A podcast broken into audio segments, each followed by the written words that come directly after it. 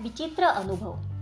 पाच फेब्रुवारी अठराशे ब्याऐंशी या दिवशी नरेंद्र पुन्हा एकदा रामकृष्णांकडे गेला.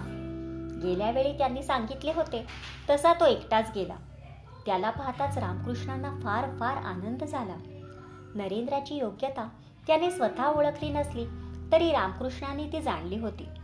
त्यामुळे देवाच्या अस्तित्वाविषयी नरेंद्राच्या मनातील शंका लवकरात लवकर दूर करायची असे बहुधा त्यांनी आधीच मनोमन ठरवून ठेवलेले असावे. म्हणून नरेंद्र आलेला पाहताच त्यांनी त्याला आपल्यासमोर बसायला सांगितले आणि काही बोलण्याआधीच आपल्या उजव्या पायाच्या अंगठ्याने त्याला स्पर्श केला.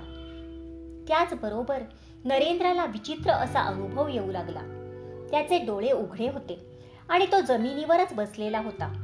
पण तरीही ती खोली खोलीतल्या सगळ्या वस्तू गरा गरा वेगाने फिरत आहेत आणि नाहीशा होत आहेत असे त्याला भासू लागले.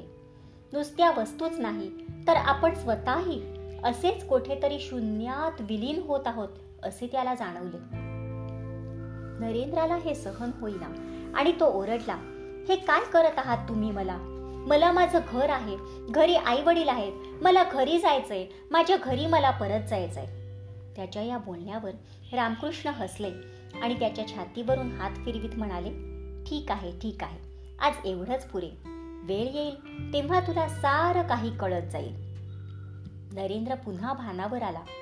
पाहतो तो सारे काही मूळच्या सारखे जागेवर. त्याला कळेच ना की रामकृष्णाने त्याला नेमके काय केले होते. तो जादूटोणा होता की मोहिनी विद्येचा प्रयोग? आपल्यावर त्यांनी हा प्रयोग का केला हेही त्याला कळेना. पण काहीही असले तरीही या माणसापाशी काहीतरी विशेष आहे हे नरेंद्राला जाणवले. आणि रामकृष्णांविषयीचे आकर्षण वाढून तो वारंवार त्यांच्याकडे येऊ लागला.